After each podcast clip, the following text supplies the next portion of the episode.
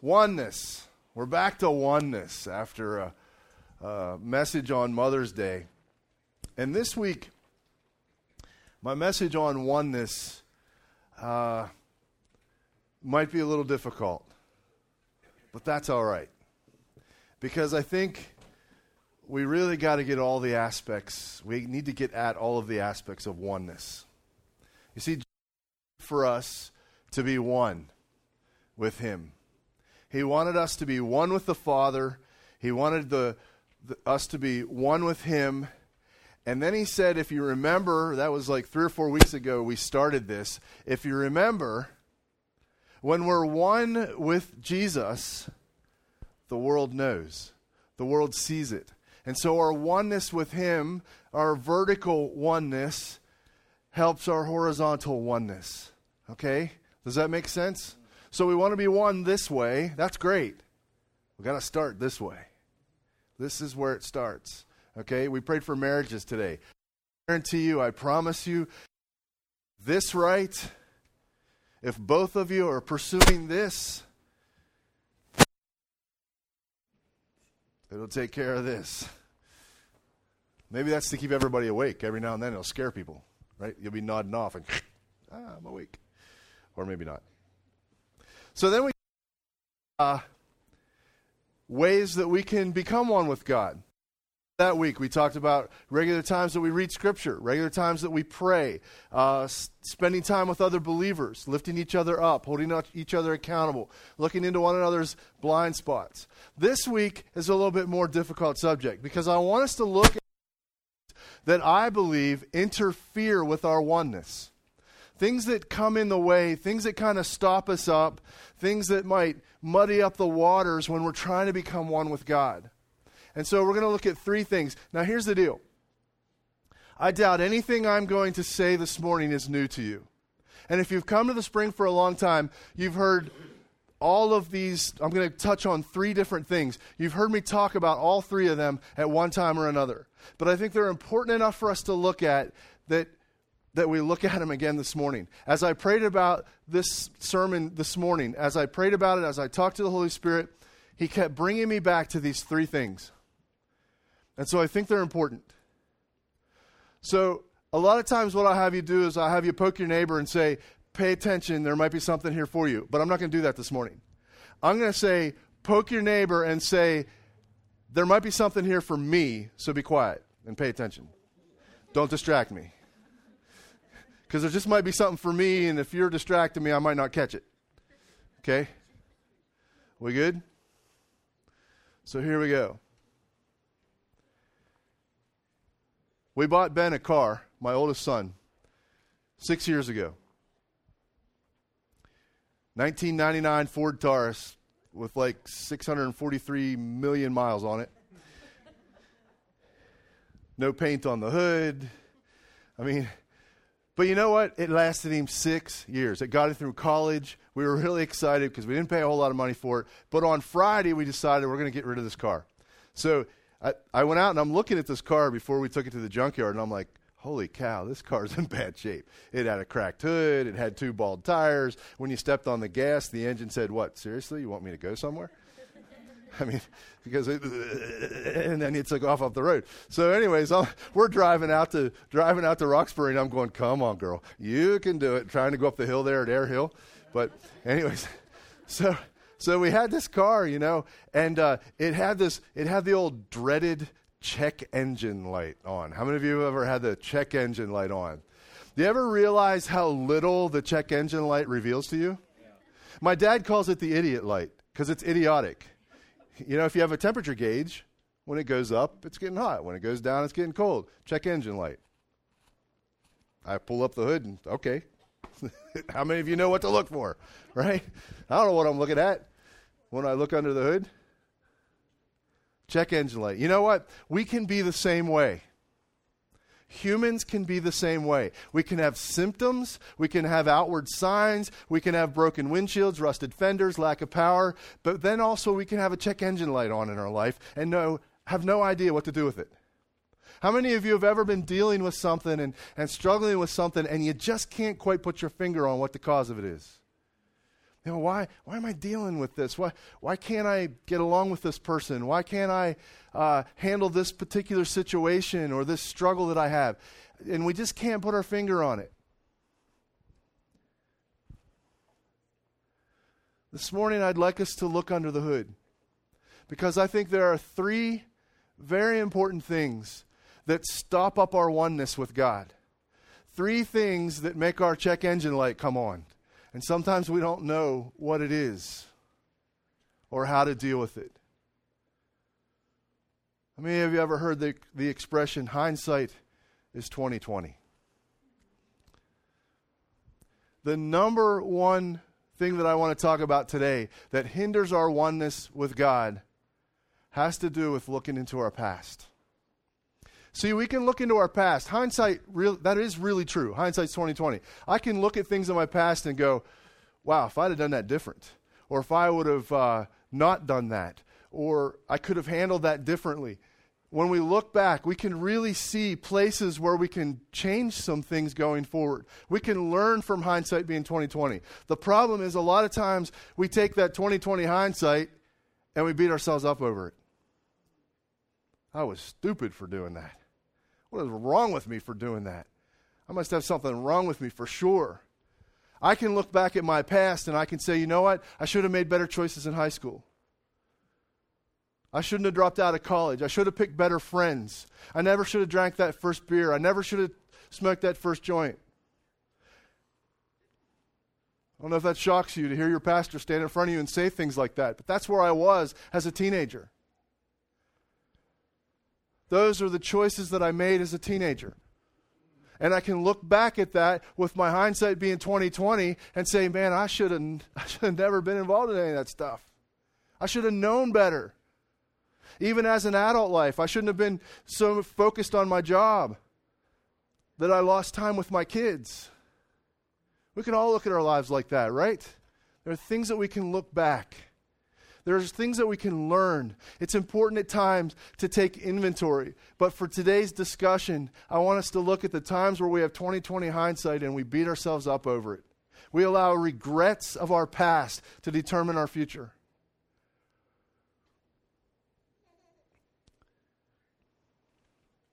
I believe one of the quickest lies the enemy wants to tell us is that our mistakes and regrets of the past are a prediction of our future.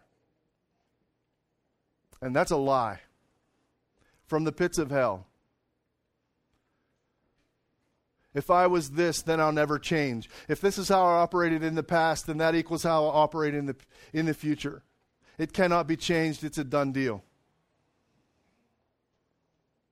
One of the things he wants us to believe, one of the things that he's so good at, one of the things that hinders our ability to be one with God is that we don't believe we can be. We're too broken. We're too stuck in our ways. We're unable to change. And, and, sometimes we look at our things in our past and we say, God probably doesn't want to be one with me. Even if I wanted to be one with him, he probably doesn't want to be one with me because I know who I am. I know where I've been. I know what I've done.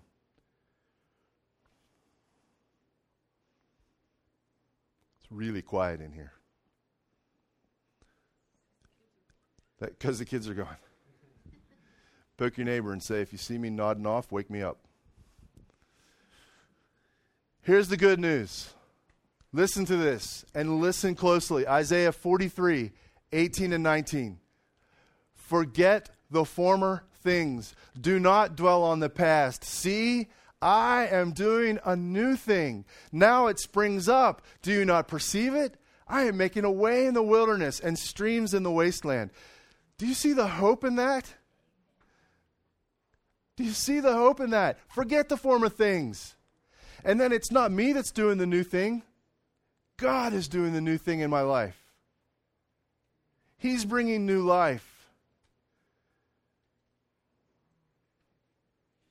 Look, you guys hear me use this example all the time. Do y'all know what this is? It's my journal. See what's in my journal? Right? What's in there, Jeff? Lots of writing. Me. Look, look when I look when I page. I feel like I'm in like elementary school. Now, kids, if you see right here, but no, but look, look what happens if I keep going. What do you see? Uh oh. Now what? Now what do you see? Empty pages. Why are they empty? Because it hadn't happened yet. This is how we need to view our lives, folks. What's written in the past, it's written in ink. Yeah, I could probably scribble it out somehow. But what's in the past is in the past. But I got a whole bunch of blank pages in my future. And so do you. My past does not equal my future. We need to stop believing that because I believe then that inhibits our oneness with God because God is about new. God is about growth. God is about moving forward. And when we believe we can't, we can't be one with Him.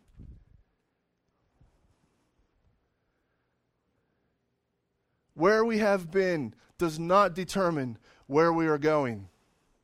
Yes, our past has got us to here.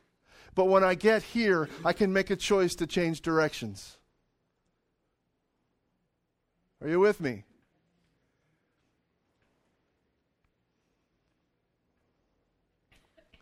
Regardless of our past. And here's the thing if we go back to that verse, how can I prove this? I am making a way in the wilderness and streams in the wasteland. What's my proof of that? This thing right here.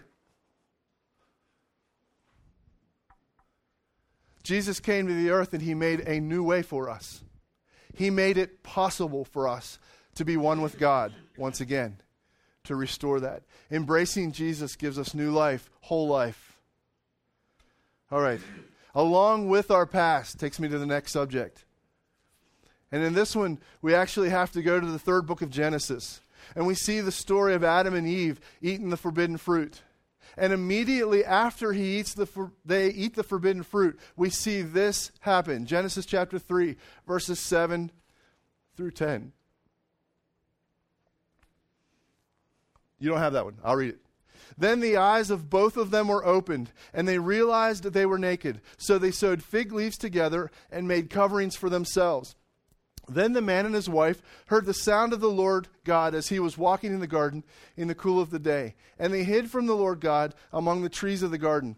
But the Lord God called out to the man, Where are you? He answered, I heard you in the garden, and I was afraid because I was naked, so I hid.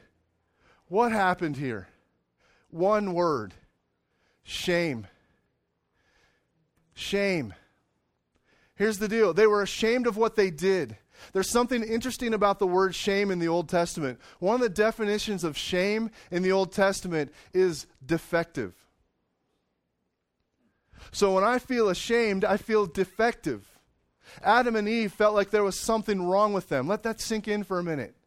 When we're ashamed of something, we actually believe there's something wrong with us, there's something broken with us, something defective about us. And it's interesting that Adam and Eve attempted to hide.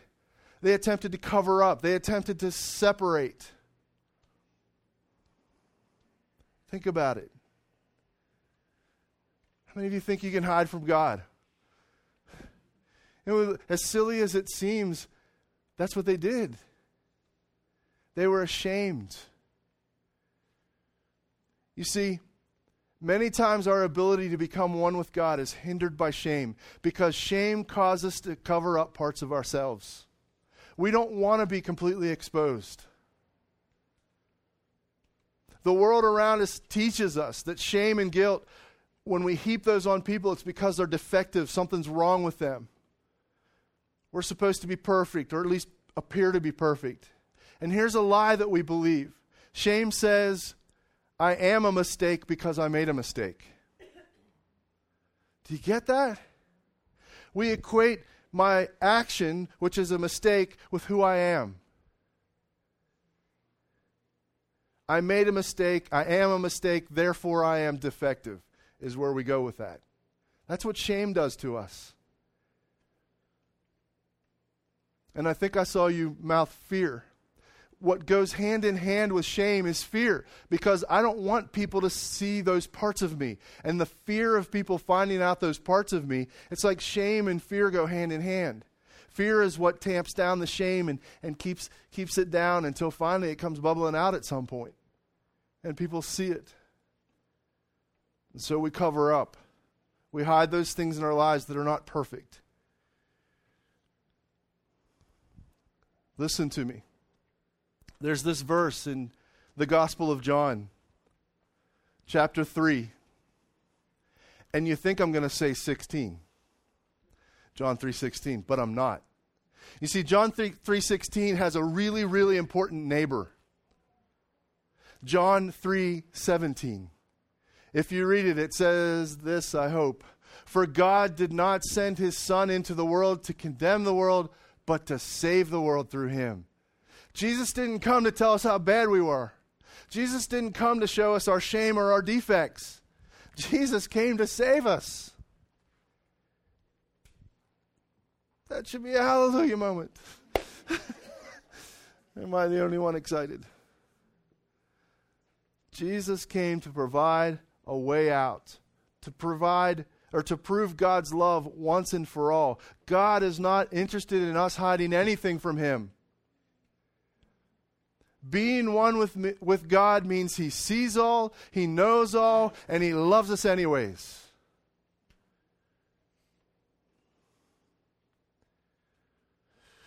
All right. I'm fired up. The last one is this. And I'm going to take some time here, so don't think we're getting out in like the next three minutes. One power, bless you. One powerful tool Satan uses to keep us from being one with God is this refusing to forgive those who have wronged us. Unforgiveness. There is real danger in not forgiving. When someone hurts us, we choose not to forgive them. Resentment grows, and we hold grudges against that person. And I can promise you this unforgiveness that leads to resentment that leads to grudges leads to bitterness. And the Bible warns us time and time again about bitterness and how dangerous it is. Bitterness poisons our emotions, it interferes with all of our relationships.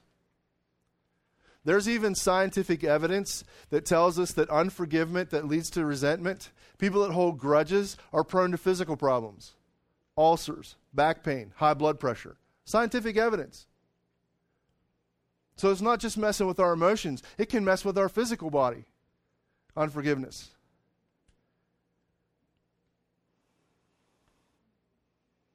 The worst part about forgiveness to me is the fact that it can often control our attitudes and actions with all of our relationships.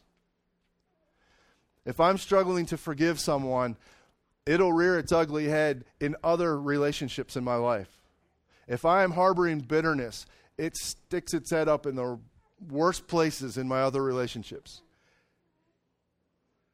People who have had nothing to do with the offense that's been done to me.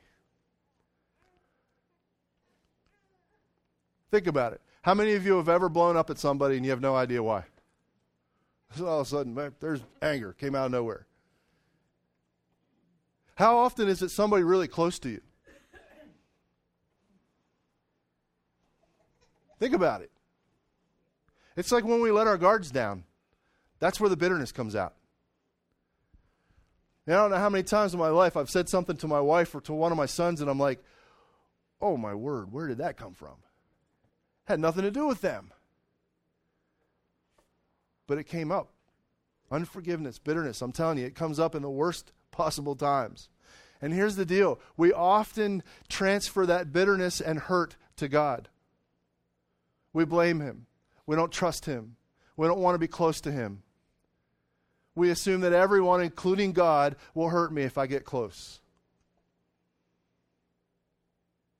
We act, we react to everyone, including God, based on our past hurts. Here's how I saw forgiveness. And I revealed this in, in our group Wednesday night, the changes that heal. And so I'm going to be a little transparent here this morning with the whole with everybody. Here's how I saw forgiveness. The only way I would forgive someone is if they admitted they were wrong. They had to come to me and say they were sorry. Anybody relate? Here's the deal though. The action of saying I'm sorry does nothing, really. Let me prove it to you. You have a four year old who hurt somebody on the playground. What do you tell them to do? Go say you're sorry. What if they don't want to? You make them go do it, right? So you're honestly teaching that kid to lie. If we're honest about it here, right? They don't want to say they're sorry. They don't know why they're saying sorry. They don't even know what it means to say I'm sorry, but we're making them go through the motions. And unfortunately, there's a lot of adults that go through the motions. Again, I'll come back to my marriage. It's my anniversary. Early on in marriage, I got to tell you, there's so many times I would say I'm sorry to Sandy. You want to know why I said I'm sorry to Sandy? Because I wanted the argument to be over. Anybody relate? I wasn't really sorry. I just want to be done with it. Let's move on. So, my hanging out for someone to say I'm sorry to me before I forgive them is pretty ridiculous unless that I'm sorry is really heartfelt and, and meaningful, right? The other way, the other thing about forgiveness for me was, and again, being transparent, I wanted them to suffer some sort of punishment because of how they hurt me. Can anybody relate to that? I don't want them to get off scot free. If I say, you know, I forgive you and you don't suffer anything because of how much you hurt me, well, then that's not fair we got real quiet. Those things didn't happen. I would refuse to forgive. I'd hold a grudge. And somehow I thought that by holding a grudge with them, I was punishing them. But here's the truth there's something that we need to understand. The pain of the offense, coupled with the grudge that you hold, actually binds you to the person who hurt you. Do I need to repeat that? This is really important. When I hold a grudge against someone, it binds me to the offender. The unforgiveness connects me, the hurt connects me to the offender. I am literally in bondage to the person who offended me when I hold on to that grudge. This is really, really important. The person who really is hurt in that situation then is me not the other person who I think I'm hurting because I'm holding a grudge against them. I'm the one that's in bondage.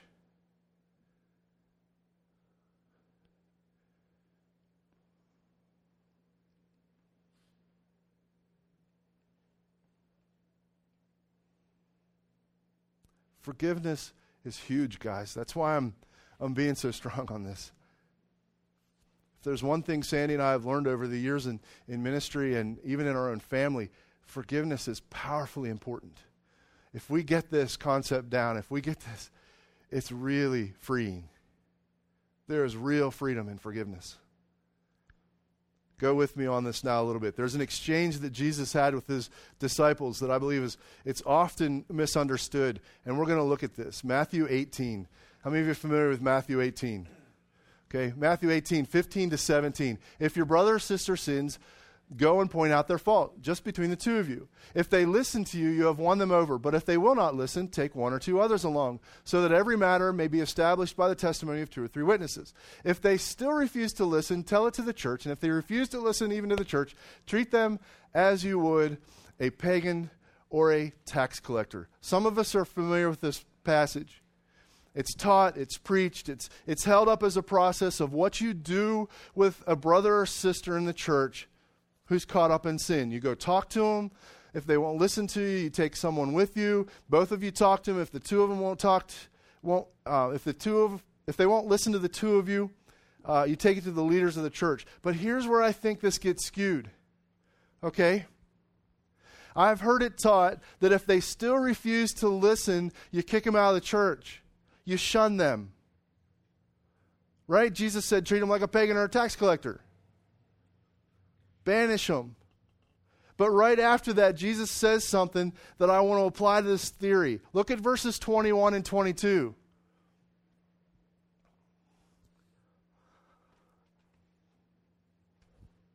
Then Peter came to Jesus. This is right after what Jesus just said.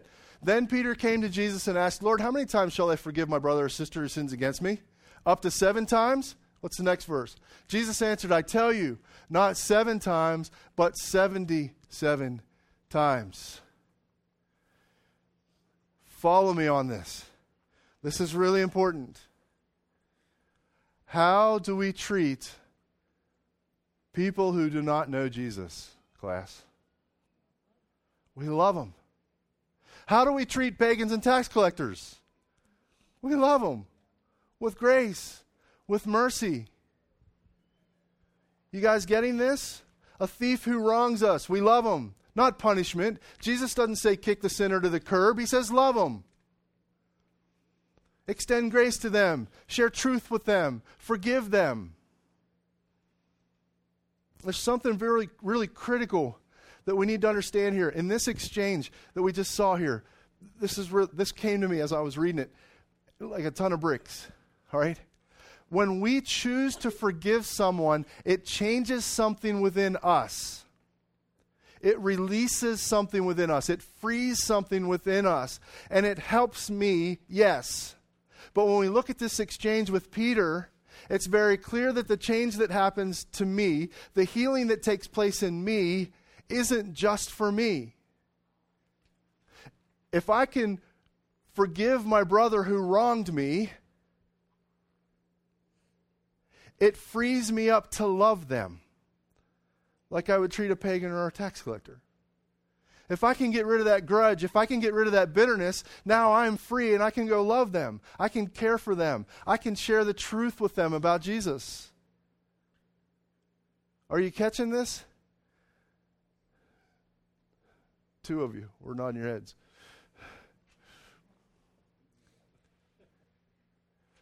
See, when I get something right in here, it now allows me to see you through a clear lens. And getting this right in here, in this case, we're talking about forgiveness. When I can get rid of the grudges that I hold against you, when I can get rid of the bitterness by forgiving you, it now allows me the freedom to love you without having that hindering me. Lots of funny looks come in my direction. Let it sink in. The release of bitterness allows me to love the offender. What if I don't feel like it? You guys have heard me say this before forgiveness is not a feeling, it's a choice. I choose to forgive. When I teach people about forgiveness, I tell them to use those words. I make people in my house use those words. You know what I don't want to hear? I'm sorry I did this. That's okay. No, it's not. Don't respond with that's okay. Because it's not okay that I hurt you. The proper exchange is I forgive you. And if you're in my house, it's I choose to forgive you. Because I want us to be reminded every day that it's a choice. I choose to forgive you. There's something powerful in a choice. God created us to be able to make choices. Free will was one of the things that He instilled within human beings when He created us. And so when I'm exercising my free will to extend forgiveness to you, that's powerful. I choose to forgive you. You choose to forgive me. That's a powerful exchange.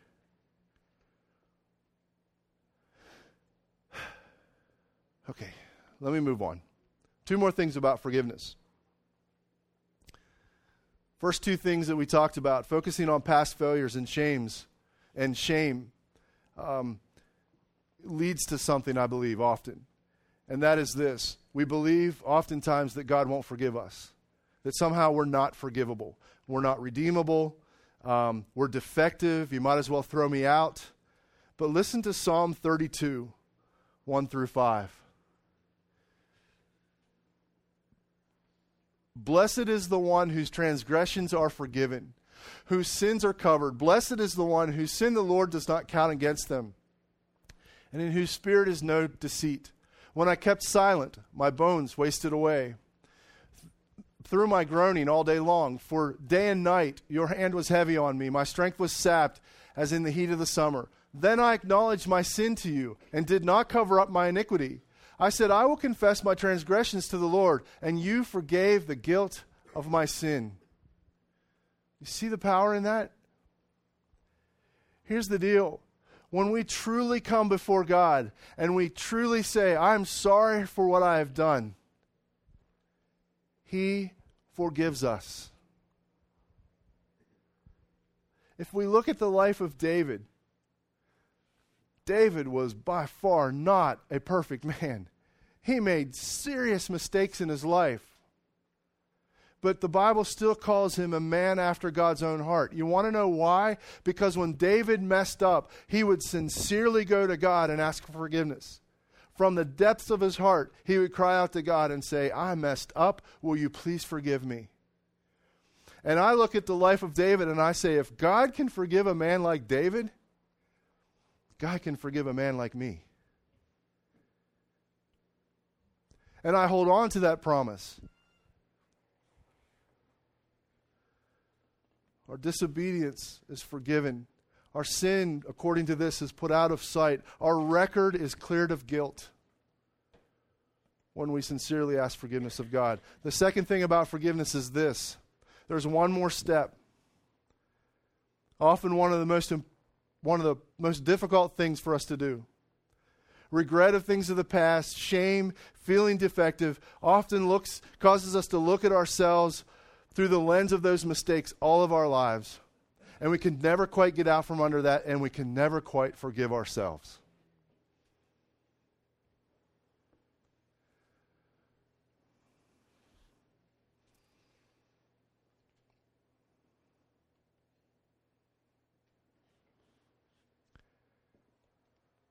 Standing in front of a mirror and looking yourself in the face and saying, I choose to forgive you,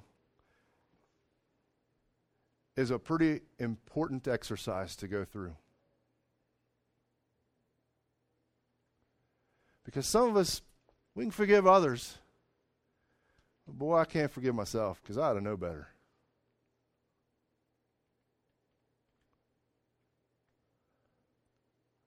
The enemy's pretty quick to tell us how defective we are.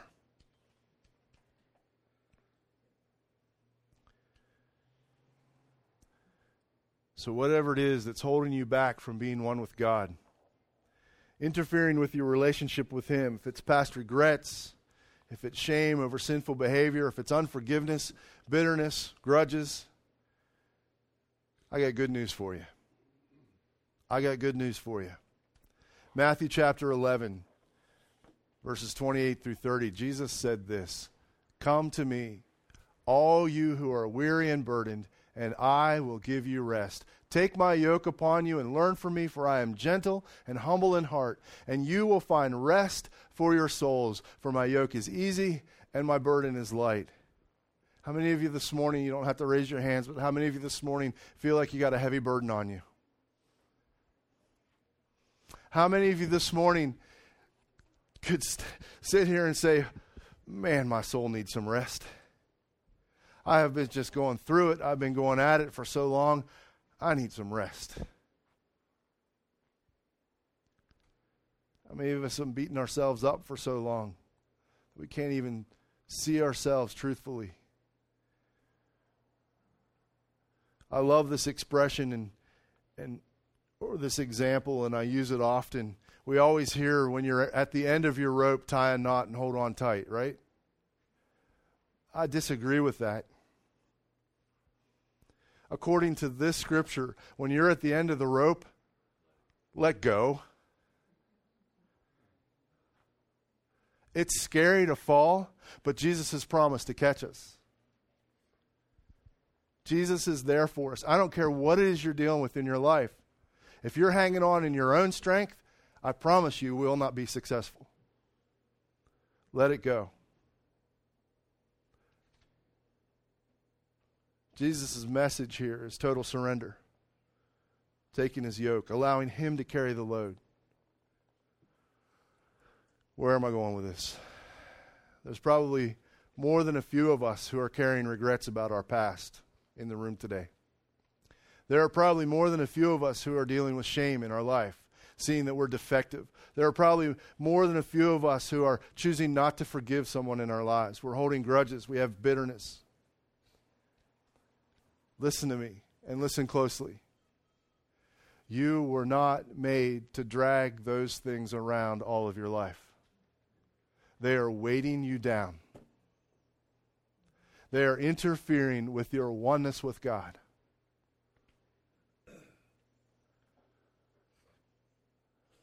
Listen closely. This is a safe place. We all know we all got issues. You got issues. I got issues. We got stuff we struggle with, every one of us. You do, I do, everyone does. But we're a family, and we're here for one another. Whatever it is today, if you have something you want to offload today, someone will pray with you. Come. Do not walk out those doors if you got something you've been dragging around. Leave it here. If it's something physical you want to get rid of, I got to tell you, folks, I'll just be honest with you. In the last five years, five and a half years, you have no idea how many drugs I've disposed of, how many packs of cigarettes I've disposed of, how many porn stashes I've thrown in the trash, how many, and these are people coming to me and saying, I want to get rid of this in my life, and I've walked them to the dumpster. Now, the drugs, I don't walk to the dumpster. I call, they come get them. But you, you get what I'm saying. so don't go digging through. No, never mind. but here's the deal you need to get rid of it. And this is a safe place to get rid of it.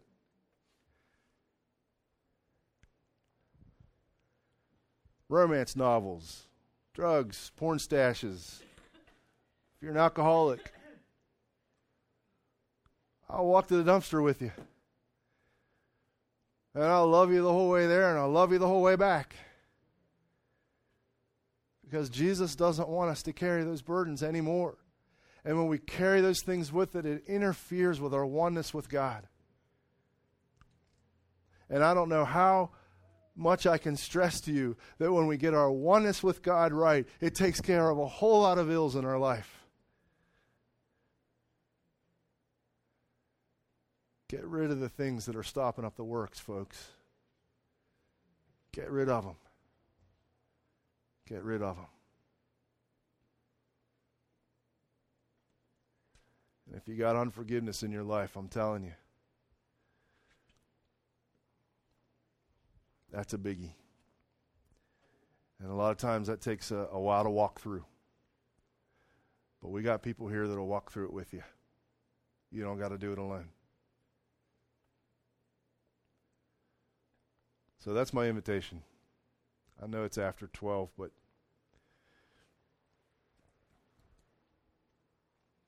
If today's the day you want to offload something, then let's do it. Okay. Let me pray. Father God, thanks so much for being willing to take my burdens. Thanks so much for not seeing me through the lens of my past. Father God, I pray that we uh, as a people would begin to see ourselves as you see us. That we're not defective. Sure, we got stuff in our life that's got to go. But that's not who we are. So, Lord, I pray that we would begin to see who we are. Pray, Lord, that we would realize the importance of oneness with you. the importance of our relationship with you, the strength that comes through that relationship, the way that it aligns everything else in our lives when we're aligned with you. So, Lord, I just pray that we would, we would see that importance. And Lord, I pray as the enemy right now, I guarantee you the enemy is whispering in ears. And I say in the name of Jesus, you have no place here. You have no authority in this room. Your mouth will be shut. You cannot speak.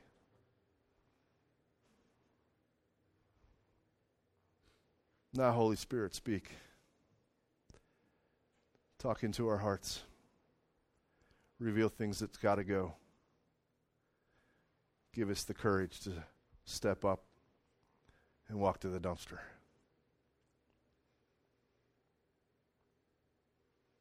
And Father God, where there's unforgiveness, I pray that we would learn to walk that out and let it go so we can find healing to love our brother and sister. In Jesus' name, amen. Have a great Sunday.